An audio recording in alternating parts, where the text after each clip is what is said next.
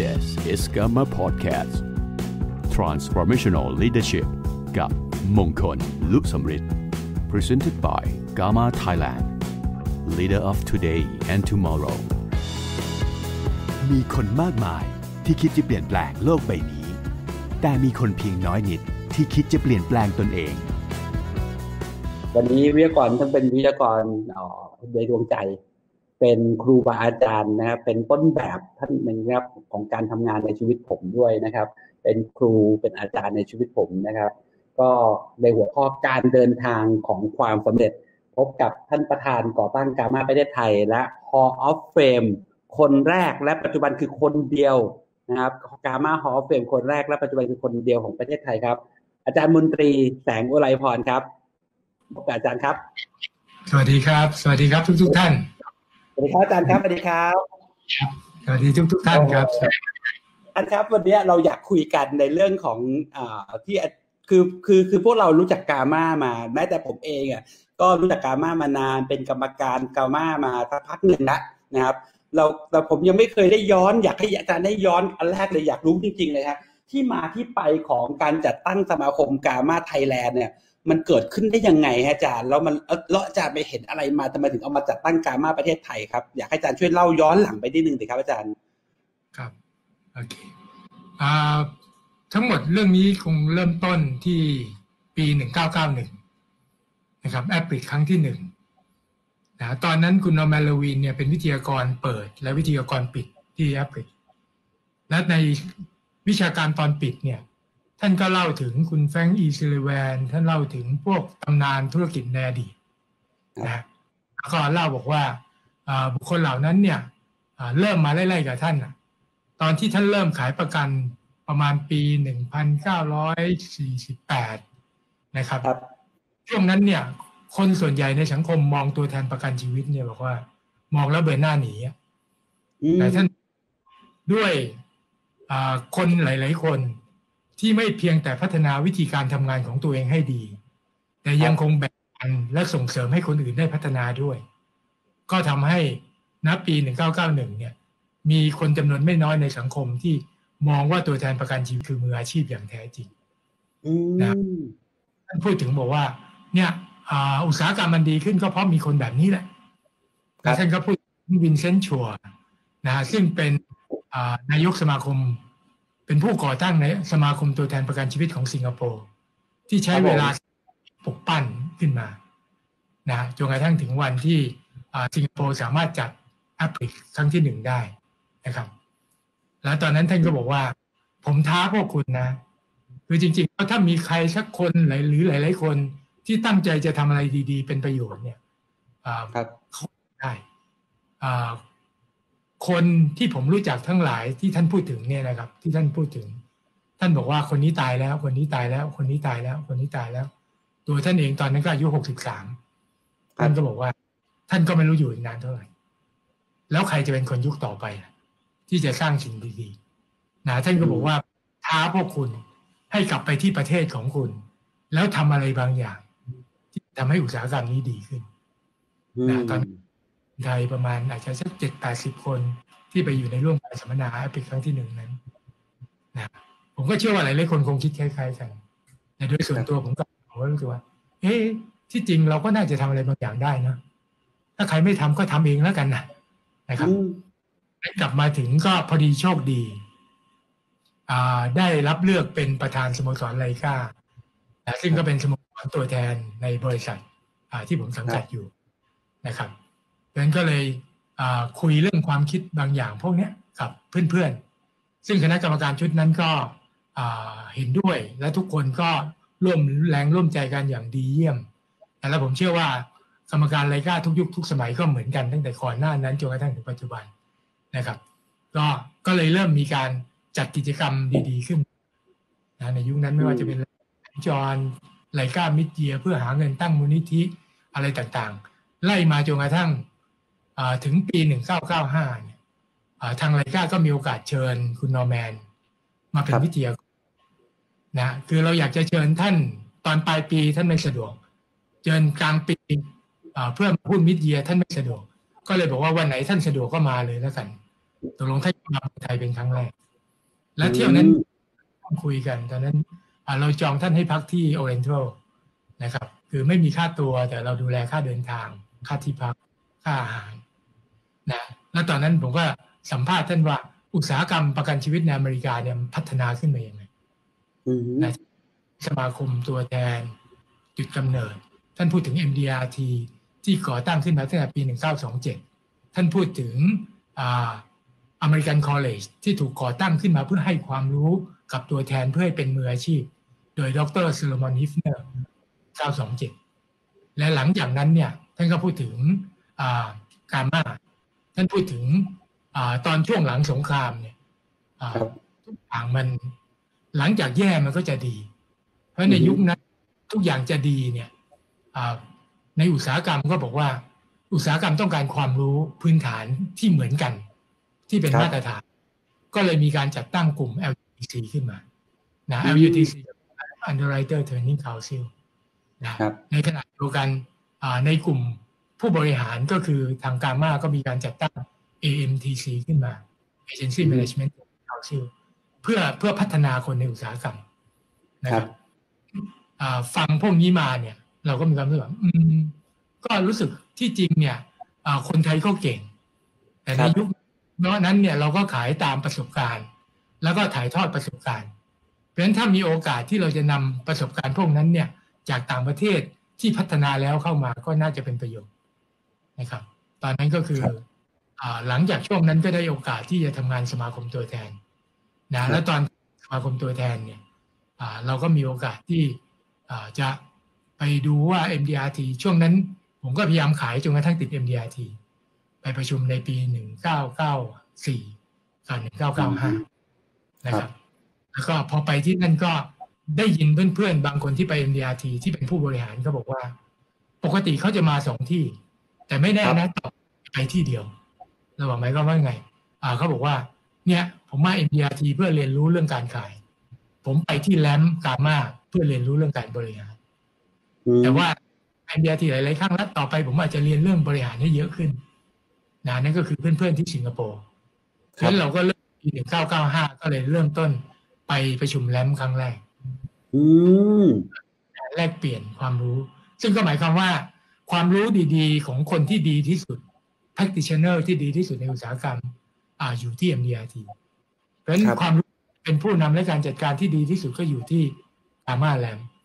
นะครับก็โอ้ตรง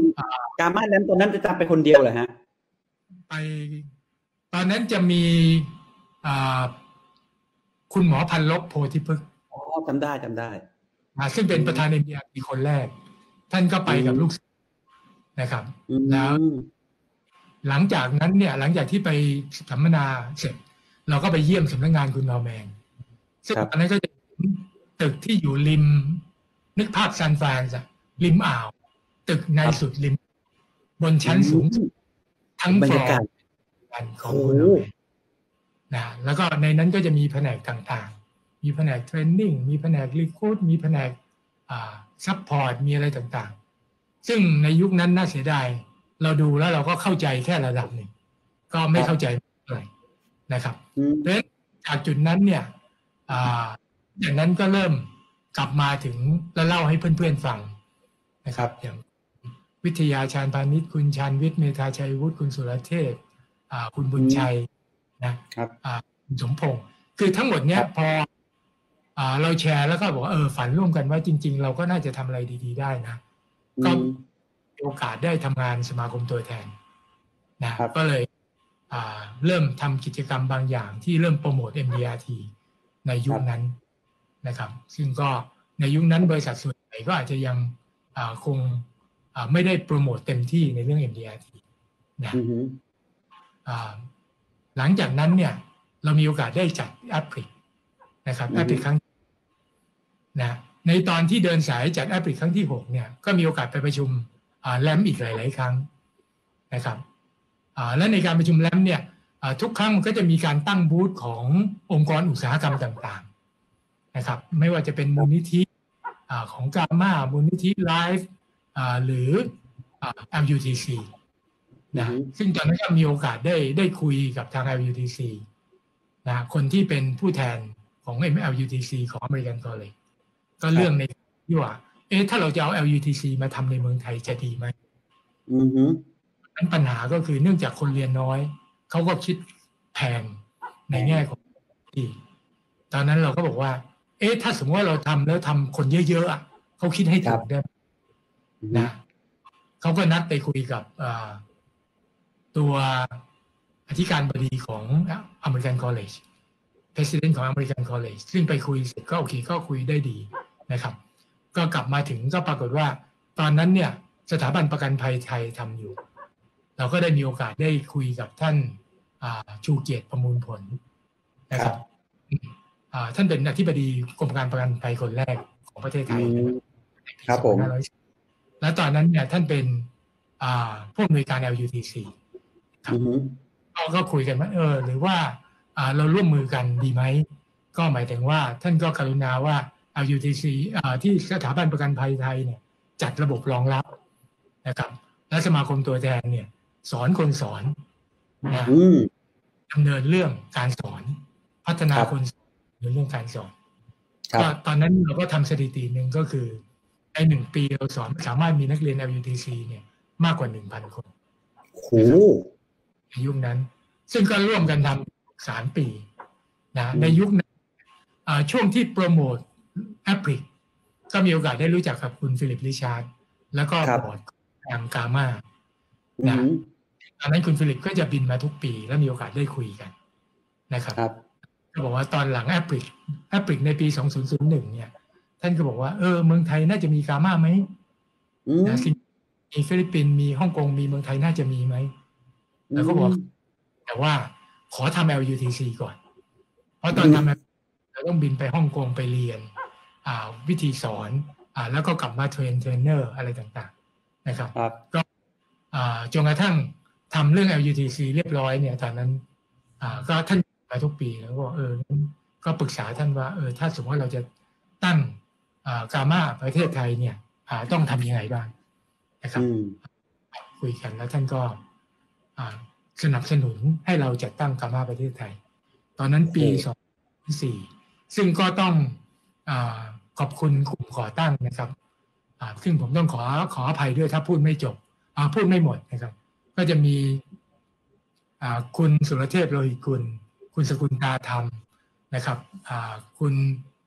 สมพงษ์จุงชะตาคบพรนะครับคุณมนูนโรจนรงค์แล้วก็คุณนิตยามาแก้วนะครับแล้วก็อีกหลายๆท่านตอนนั้นก็คือร่วมกันทำแต่ว่าก็ทำแบบเท่าที่ทำได้ในตอนนั้นแล้วก็น่าภาคภูมิใจมากหลังจากนั้นมายุคของคุณสุรเทพ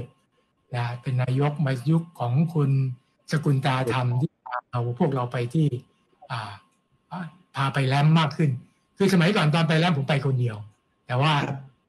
ตอนคุณคุณสุนตาเนี่ยก็จะเริ่มพาคนไปนะมาถึงคุณกิจนี่ตอนนี้กามาเป็นที่ยอมรับโดยทั่วไปแล้วมาถึงปัจจุบันนี้ท่านนายกปัจจุบันคุณเอวิทูลผมเชื่อว่าเราภูมิใจนะครับว่ากามาอยู่ในมือของผู้บริหารที่ที่ยอดเยี่ยมแล้วก็ภายใต้การสนับสนุนของสมาชิกที่น่าชื่นชมมองไปแล้วผมผมผมดีใจแล้วชื่นชมแล้วก็ภูมิใจกับอนาคตของอุตสาหกรรมบ้านเรานะครับที่จะเติบโตไปพร้อมๆกันครับโอ้อาจารย์ครับยาวหน่อยนะครับอาจารย์อาจารย์ฟังแล้วขนลุกจริงๆครับอาจารย์มันรู้สึกได้ปราบปลื้มในหัวใจจริงๆว่ามันมันพอมีรุ่นพี่ๆอ่ะกลุยทางหรือเริ่มต้นให้อ่ะกามามันจะมีแบบวันนี้นะมีใครบางคนที่เสียสละมีใครบางคนที่เริ่มต้นผมเชื่อว่าในวันที่อาจารย์เริ่มต้นกามาใหม่ๆไม่มีใครรู้จักแล้วก็คงเป็นเรื่องที่ยากพอสมควรถูกไหมครับในตอนเริ่มต้นอาจารย์ลองเล่านิดนึงได้ไหมครับตอนเริ่มต้นมันยากมากขนาดไหนที่จะปล่อยทำให้คนรู้จักเริ่มทำกิจกรรมได้อะมีนิดหน่อยนิดหน่อยนะไม่ยากคือคือชีวิตเราถ้ามองว่ายากมันก็ยากอ่าชีวิตจะยอมรับว่าชีวิตมันยากครับว่าถ้าเรากลับไปสู่ปรัชญาที่บอกว่าไม่คาดหวังโอกาสจนกว่าจะได้สร้างคุณค่านะก็คือเราอ่าพยายามเป็นประโยชน์นะครับเราตอนต่างประเทศมาก็คือโทรหาเพื่อนๆแหละที่สิงคโปร์ที่ฟิลิปปินส์ที่อเมริกาใครผ่านมาแถวนี้ก็เชิญมาพูด ถ้าเป็นอยู่ใกล้ๆคือสิงคโปร์ฟิลิปปินส์อย่างเงี้ยบางทีเราก็บอกโอเคงั้นเราจ่ายค่าตั๋วเครื่องบินเชิญเข้ามาพูดนะหรือฮ่องกงนะครับซึ่งบ่อยครั้งก็จะมีคนที่บอกว่าโอเคไม่เป็นไรเขาจ่ายค่าตั๋วก็เองก็ได้นะเพราะฉะนั้นมันก็จะวิชาการดีๆเข้ามาซึ่งเราก็คิดว่าเป็นประโยชน์โอ้ใช่อาจจะเน้นแตกต่างจากปัจจุบันก็คือเน้นรับสมัครสมาชิกทีละคนนะครับก็แบบว่าตัวต่อตัวนะแต่ปัจจุบันนี้เป็นองค์กรครับผมโอ้จริงๆก็ดีทั้งสองทางแต่ว่าในปัจจุบันนี้ก็จะเติบโตได้รวดเร็วกว่าครับครับผมโอ้โหสุดยอดท่านผู้ฟังที่ฟังอยู่ครับผมท่านผู้ฟังที่ฟังอยู่มีประโยคเด็ดฮะคุณปังจำได้ไหมฮะช่วยพิมพ์ลงมาในในแชทเพื่อให้เพื่อนคนอื่นได้ฟังด้วยอีกครั้งจันไม่คาดหวังนะครับโอกาสจนกว่าจะได้สร้างกันอีกครั้งนะอีกครั้งนะจันอะไรเมื่อกี้ไม่ได้ยินฮะโอกาสจนกว่าจะได้สร้างคุณค่าครับผมใครฝากพิมพ์เก็บไว้หน่อยฮะอันนี้ประโยคนี้ที่เด็ดชอบอาจารย์ครับคราวนี้ผมถามอาจารย์นิดนึงในอาจารย์คิดว่าในมุมมองอาจารย์อยู่ในวงการนี้มาสี่สิบกว่าปีละสี่สิบ ห้าสิบแต่เนาะครึ่งเกินครึ่งชีวิตไปละนะครับอาจารย์คิดว่าธุรกิจประกันชีวิตตั้งแต่อดีตจนถึงปัจจุบันเนี่ยมีอะไรที่เปลี่ยนแปลงอย่างชัดเจนและมีอะไรครับที่ไม่เปลี่ยนแปลงครับธุรกิจนะโอเคเราเราต้องมองภาพอย่างนี้ว่าในปีประมาณ สองพัน เนี่ยมันมีการที่บอกว่ายกเลิกกฎหมายแยกแบ่งแยกธุรกิจการเงินที่สมัยก่อนเนี่ยนะหลังสงครามหลังเศรษฐกิจตกต่ำเนี่ยเขามีกฎหมายที่บอกว่าเศรษฐกิจธุรกิจการเงินเนี่ยแยกเป็นสี่ส่วนประกันชีวิตประกันภัยแล้วก็ธนาคารแล้วก็บริษัทลงทุนนะครับสี่ส่วนเนี้ยปีหนึ่งพันเก้าร้อยเก้าสิบเก้าในรัฐบาลของบิลคลินตันนะครับประธานาธิบดีก็คือมีการยกเลิกตัวนี้มันก็ทำให้การเกิดการควบรวมของธุรกิจบริการการเงินซึ่งมันก็ทำให้เปลี่ยนก็คือผู้เล่นในตลาดเปลี่ยนใช่ไหมคนสามารถเป็นผู้เล่นทุกคนก็เข้ามาในตลาดประกันชีวิตได้ทั้งทั้งว่าจะเป็นธนาคารจะเป็นบริษัทหลักทรัพย์บริษัทการเงินนะครับหรือบริษัทประกันภัยในขณะเดียวกันข่าวดีก็คือพวกเราก็เข้าไปในทุกๆเซกเมนต์ของการเงินได้ตกลงผู้เล่นเปลี่ยนสินค้าพัฒนาการของสินค้าก็จะเปลี่ยนก็เร็วขึ้นเนื่องจากผู้เล่นเยอะขึ้นการแข่งขันก็เยอะขึ้นเพราะฉะนั้นพัฒนาการของสินค้าก็จะเร็วขึ้นครับนะครับการทำงานของตัวแทนส่วนใหญ่ก็อาจจะเริ่มมีกลุ่มที่เปลี่ยนครับนะครับเพราะฉะนั้นถ้ามองภาพว่าอะไรที่เปลี่ยนผมคิดว่าพัฒนาการการเรียนรู้นะทุกอย่างพวกนี้เปลี่ยนแต่สิ่งที่เปลี่ยนคือคอนเซปต์ของธุรกิจไม่เปลี่ยนถ้าเรามองกลับเนี่ยประกันชีวิตจริงๆแล้วเขาบอกว่าธุรกิจนี้น่าจะถูกสร้างขึ้นมาเพื่อตอบโจทย์ สองถึงสาม ปัญหานี้นะก็คือตายเร็วอยู่นานอุปสรรคระหว่างทางโอเคไหมฮะคนทุกคนมีฝันคนทุกคนมีเป้าหมายนะครับแต่ในการมุ่งสู่ฝันและเป้าหมายเนี่ยสิ่งหนึ่งที่เขาสามารถที่จะรับรองว่าฝันและเป้าหมายเป็นจริงก็คือการเก็บสะสมเงินซึ่งเป็นตัวกลางถูกไหมฮะตรงสิ่งที่สำคัญที่สุดสำหรับแต่ละคนก็คือรายได้รายได้ในอนาคตเงินเก็บสำหรับอนาคตนะครับทีนี้เนื่องจากมันมีปัญหาสามอย่างเนี้ยถ้าตายเร็วรายได้ที่เตรียมไว้อาจจะไม่พอถ้าอยู่นานแล้วไม่มีการวางแผนเก็บออมไว้ถึงวันหนึ่งก็จะอยู่อย่างลำบากถ้ามีอุปสรรคระหว่างทางไม่ว่าจะถูกฟ้องร้องไม่ว่าจะ เอ่อ เป็นโรคร้ายแรงเป็นอะไรต่างๆพวกนี้ก็จะเป็นอะไรบางอย่างที่ทำให้แผนของชีวิตไม่เป็นธรรมนะครับเพราะฉะนั้นสิ่งที่ไม่เปลี่ยนดูเหมือนว่าตัวแทนส่วนใหญ่ยังคงทำธุรกิจแบบเดิมยังขายแบบเดิมครับผมนะครับสิ่งที่เปลี่ยนคือตลาดอาจจะมองหา